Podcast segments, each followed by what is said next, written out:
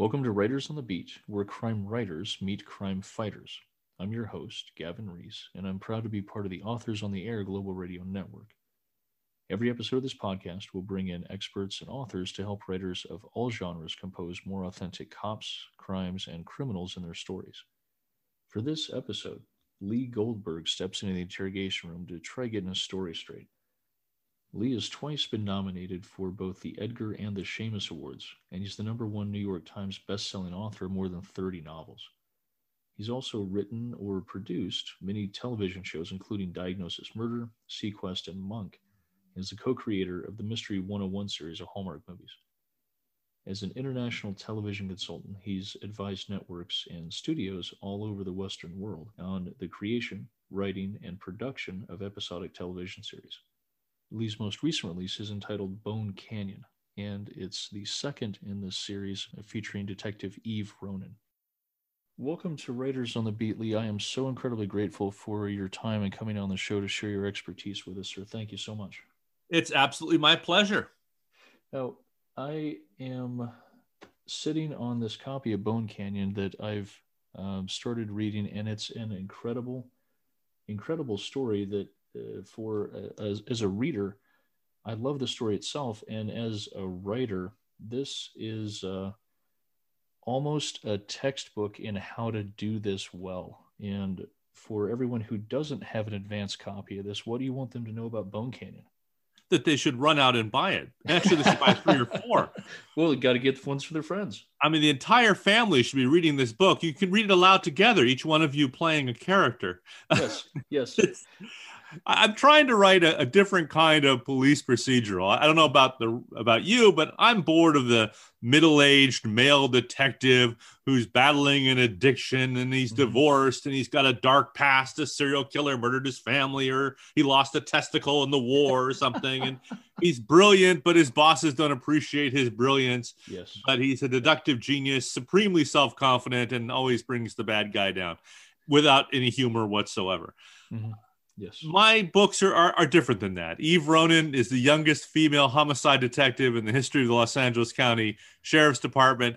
She didn't get the job because she has the experience or the expertise. She got it through politics, I'd say. She was mm-hmm. off duty and she saw a famous Hollywood star beating up on his girlfriend and she did a citizen's arrest, planted the guy on the ground and and it was captured by people on their phones and the video went viral and she was able to leverage that into a promotion.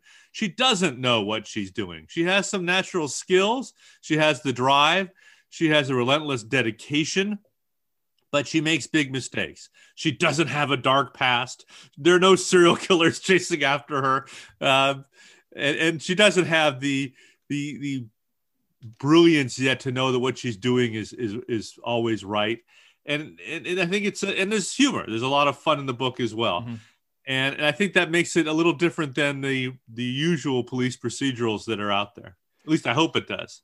No, this is a, a, uh, a definitely a breath of fresh air into the into the entire genre, and I think in the way that you've assembled this story in making Eve a, a very atypical character, very atypical hero for uh, for the genre, and then uh, putting around her a really fantastic supporting cast. Uh, my favorite of which is, of course, Duncan, uh, because not only do I love Dunkin' Donuts, but I, I really appreciate that um, in putting this together, you gave her a partner who wasn't trying to undo her opportunity um, because of the the politics that involved in this thing.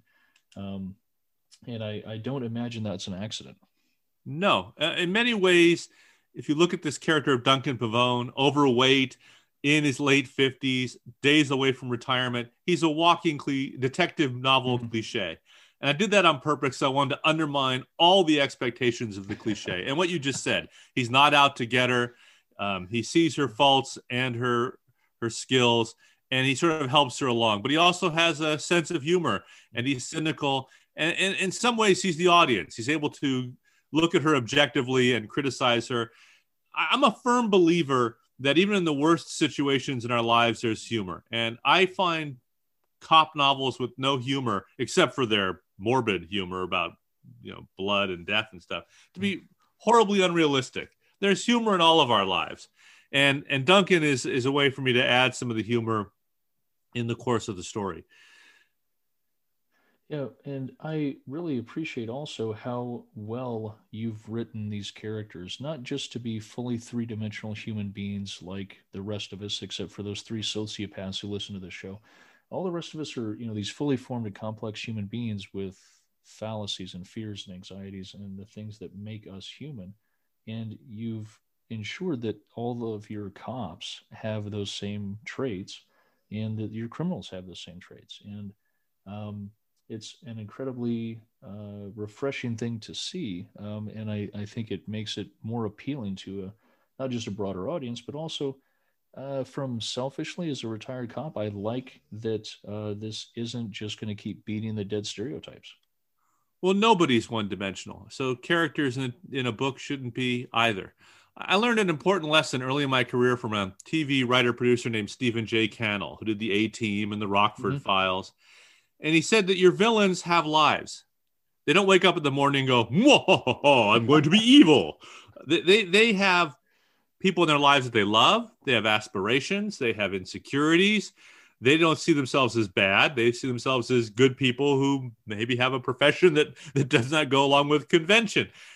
And, and you need and they're always doing something. They have goals and, and aspirations of their own. They aren't just sitting around waiting to be caught by the cop or working to to stop the cop they're going on with their lives. So i try to deal with all my characters. They have more going on than whatever's happening with the hero of the book.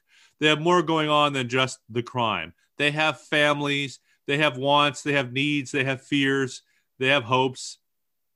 And and i try to to have that weave through what they say and, and do and so, so while a character might have bad aspects, you know, maybe there are things you don't like about him or her. There are mm-hmm. also things that are that are good. Maybe there's a character who's dumb in some ways, but smart in others. I think there's a real danger in drawing characters who are just one note in, in what they say and do. And looking at your writing career um, as you were speaking, um, the having been involved with the the the monk series, I mean that is um, kind of a, an incredible example of you know writing characters who are unusual, unconventional, and um, still have you know a really nice fit into uh, into these stories. Monk is a good example of what I'm talking about. He could easily have become Inspector Clouseau mm-hmm. or Maxwell Smart a cartoon character where all he was was his obsessive compulsive disorder. Mm-hmm. But I think what made Monk so memorable and the reason why he touched so many of us as a character was because of the innate sadness in who he was, what he was missing out on in life, the tragedy that exacerbated his OCD, his loneliness, his separation. So while you were laughing, you were also caring. You, you were mm-hmm. feeling for him. You felt the pain that underscored all the humor in the, in the books and in, in the TV series. Um, I, I, should say I wrote for the TV show, but I also wrote 15 uh, original Monk novels, 2 mm-hmm. of which became episodes of the show as well. So I think finding the, that, that Monk was a fully rounded character and not just a the the funny aspects of, of, of his behavior is what made him so memorable and what made him so watchable and readable and it's a good lesson for anybody who's writing a detective character. You, you you've got to make him more than just the detective. You have to make him more than just full of cheap conflicts. By cheap mm-hmm. conflicts, I mean the easy ones. Yes. His family was murdered by a serial killer. Um, you know, his wife has divorced him, and he never sees his kid, and or he was injured in the war. That you always have those, or he's an alcoholic or a drug mm-hmm. addict. It's been done. It's been done. Find other things that we can all relate to.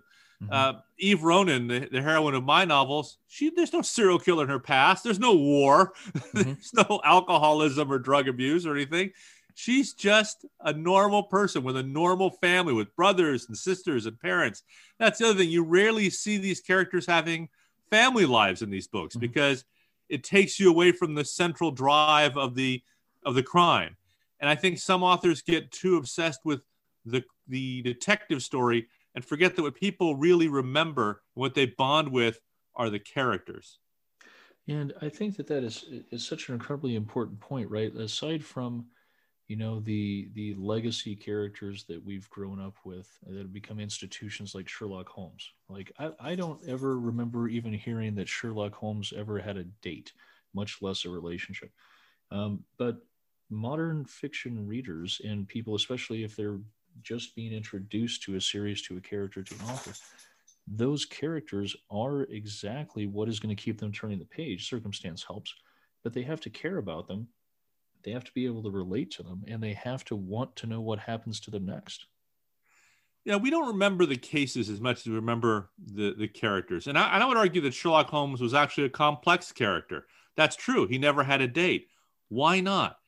Why was Watson so important to him? Why was he a cocaine addict? What was his relationship with his brother? Why is he so um, isolated from the world that all he can do is is deduct what other people are doing because he hasn't lived it himself. I mean, there, Sherlock Holmes has endured, I would argue, because he's such a complex and fascinating and damaged character, brilliant but also pathetic, um, cele- a celebrity but also very much alone.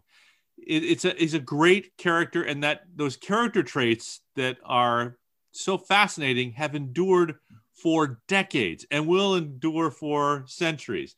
Same same thing about some of the other characters that we we love. Harry Bosch, um, John Rebus, mm-hmm. characters that that are more than just their detective abilities or or a tragedy in their lives. They are well drawn, complex, interesting characters. Now, in one of the major themes of this podcast is that for most writers, it only takes about a decade of blood, sweat, and tears to become an overnight success. And I wonder what your journey was like from aspiring writer, aspiring screenwriter to uh, best-selling novelist and, and acclaimed uh, acclaimed author. I'm going to upend your whole paradigm. Please do. I started out as a huge success and have been basically maintaining or trying to maintain my career ever since. I sold my first novel when I was 19 years old. Wow. And my book came out, it was a book about a vigilante. Mm-hmm. And my book came out the same week this guy, Bernhard Goetz blew away some muggers on a New York subway train. So my book became an instant national bestseller. New World Pictures bought the movie rights, hired me to write the screenplay. And so my novel writing and screenwriting career were born at the same time while I was still in college. Wow. And so I started out really big, and then I had, you know, peaks and valleys. I've had, you know, really wonderful years, really bad years. I mean, big ups and downs. I mean, I wrote for the New Adventures of Flipper. How much lower can you get? I've, I've had you know years where I've worked and had lots of success, and years where I was thinking, well, I better find a new, a new thing to do. So for me, it's been a, it's been about sustaining a career. Um, you know still managing to make a living at it supporting my family i don't haven't measured my career based on critical acclaim or fame as much as i have just paying my mortgage and tuition and everything else from my writing and just my writing. And i've had a dual dual track career as a television writer producer. I, I wrote and produced diagnosis murder and seaQuest and Spenser for hire and nero wolfe a bunch of other shows while at the same time writing books. Uh, so when one side of my career let me down, the other one would lift me up. Like even now, um, I would say at this moment, I'm much more known as a novelist. My my books are doing really really well, but I'm still actively involved in TV. I have a series on Hallmark called Mystery 101 that I co-created. I don't I don't produce the show, but it's a it's a big success, and they just made I think their sixth or seventh movie. So I'm still I'm still involved in television, mm-hmm. but it, right at the moment, uh, books are, are at my forefront, and that could shift in a year. I mean, it, it, my my job has just been as a writer. I'm going to make my living as a writer, and uh, just hope I can keep plugging along. Now, you were the the first novelist and screenwriter that I've had on the show, and I think this is going to be episode about 103. And the other folks who've come on who've either had their books made into movies or um, are actively um, we're, we're seeking kind of both venues at the same time. uh, they generally have uh, either sent the screenwriting off to a professional screenwriter or they have worked in a team, uh, a novelist with a screenwriter together. Um, and I wonder what you see as the difference between those two things and, and how you put those different hats on to, to meet the audience. Well, they're very different hats. They're two very different ways of writing, two very different mediums, two very different businesses. I have not, most of the stuff I've done in television and in movies have not been based in any way on my own books. I've been working on other shows, other people's ideas, adapting other people's books. Um, now, right now, several of my books have been optioned for television and film. I'm only involved in one of them. I'm involved in the movie adaptation of my novel, The Walk. Mm-hmm. But my Eve Ronin novels, Lost Hills and Bone Canyon, my Ian Ludlow novels, um, True Fiction, Killer Thriller, Fake Truth, they're being developed as TV series right now, and I have nothing to do with them. Um, I'm relying, uh, because I work in TV, I know how important it is to let the showrunner go with their vision. That a TV series, their job is not to honor my book. Their job is to turn my book into a TV show that the showrunner is enthusiastic about, that the showrunner can generate you know dozens and dozens of episodes. They have to make it their own. So in those cases, I've told the producers, I'll be as involved or uninvolved as you want. If you want me just to sit back and cash the checks, I'm glad to do it. If you want me to weigh in with my comments, I will. If you want me to be an active writer producer on the shows, I'm glad to do that as well. It's up to you. I've stayed out of their way because I've been on the other side of that, where I've been on shows based on books where the writer of the novels has been an enormous pain in the ass, mm-hmm. or you know they've stayed away. um, and I, I see, and I, I know what it's like to adapt books for television and film. It's a hard, hard job, and I don't see my job when I'm doing that as fealty to the author. So I have a realistic view of where I fit into that relationship. My advice to most novelists would be get the hell out of the way of the writer, the screenwriter, or the TV writer, and let them do their job. But instance, if you look at the TV show Bones, mm-hmm. based on Kathy Reichs' Temperance Brennan novels, yes. it has very, very little to do with the books.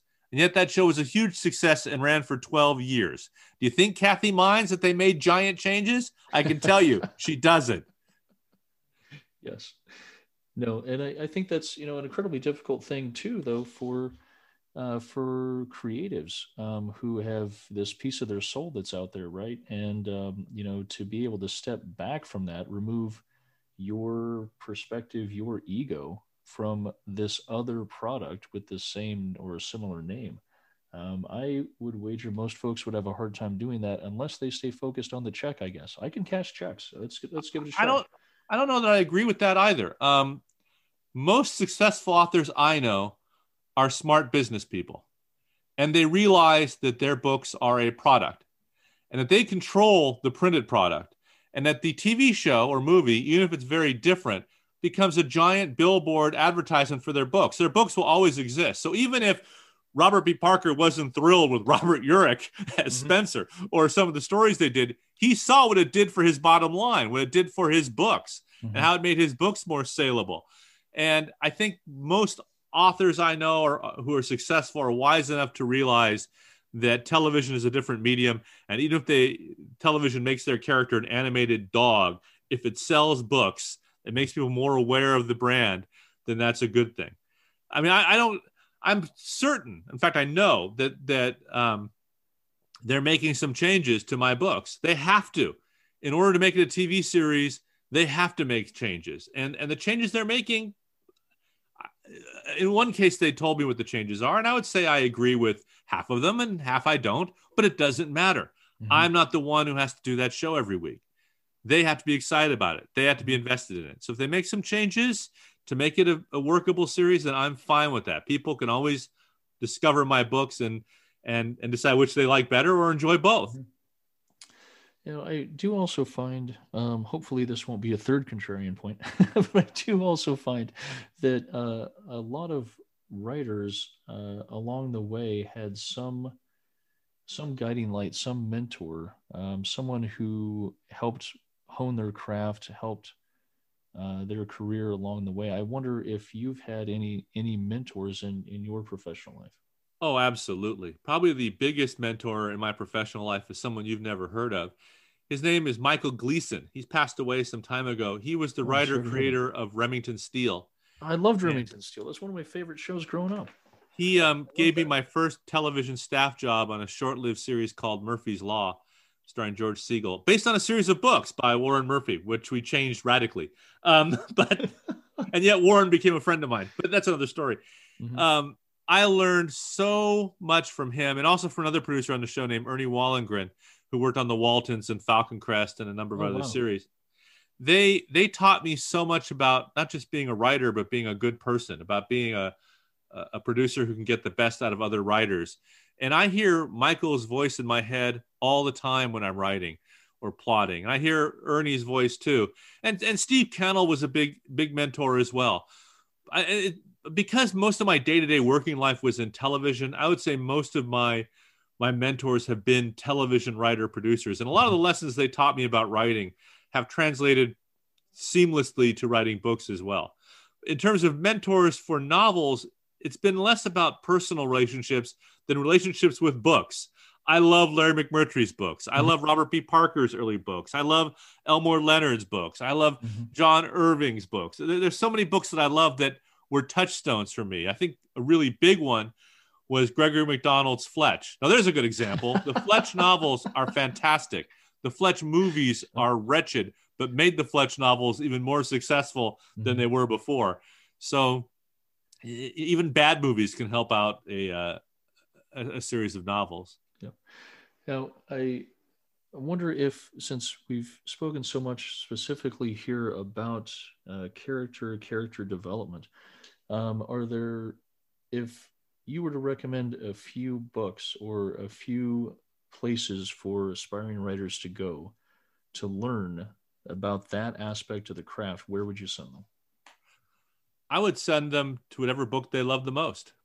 If there's a book that really compels you, that you thought was terrific, read it once for pleasure, then go back and read it for technique. What was it about this scene that made you laugh? How did the writer make you laugh? What was it about this scene that made your heart race? How did how did they do that with words? How did they make you care about this character? Why did this character stick with you? Use everything that writer did is right there in your hands. There's nothing hidden. There's no magic trick. It's right there mm-hmm. on the page. So I would say go back and study the books that you loved and try to figure out how they did it. Moreover, study the books that sucked. Why did this book not work Yes. for you? Yes. What what was it that turned you off? At what point did you say screw this and throw the book across the room? Mhm. What mistakes did that writer make and how can you avoid them? If you find yourself getting bored in a book, ask yourself, why am I bored? If you find your your heart racing, ask yourself, when did my heart start racing? What was it that did it? Was it the words? Was it stuff that happened hundreds of pages earlier that's paying off now in some way? Analyze the technique because it's right there in front of you. You don't have to take classes. The book itself is a class. And I always like to close out our episodes with a, a hypothetical, if you're willing to play along, Lee. Um, I'd like to propose, uh, God forbid it should ever come to pass, but if you were to wake up tomorrow and find yourself in a situation somewhat similar or uh, based on the, the opening of, of Bone Canyon, although you're the bones that have been found and you've unfortunately been murdered. Uh, aside from Eve Ronin, what two fictional investigators would you assign your own homicide? Harry Bosch and Adrian Monk, and they should work together just so I can see them try to kill each other. yeah, I want to watch that show. that would be fantastic. Lee, I greatly appreciate you coming on. Where can readers uh, keep up with you, maybe find out about works in progress or uh, newsletters, stay in touch with you and your releases? Oh, I'm very, very hard to find. You can find me at leegoldberg.com or Lee Goldberg on Facebook or Lee Goldberg on Twitter. Lee Goldberg anywhere. That's me. Perfect. I am so uh, so happy that you came in to talk to us, Lee. I'm, I'm grateful and honored for your time, sir. Thank you so much. Absolutely my pleasure. You've been listening to Writers on the Beat, where crime writers meet crime fighters, a copyrighted broadcast of the Authors on the Air Global Radio Network. I'm your host, Gavin Reese, and this episode's guest has been number one New York Times bestselling author Lee Goldberg. Until next time, take care of yourselves and each other. Be safe out there.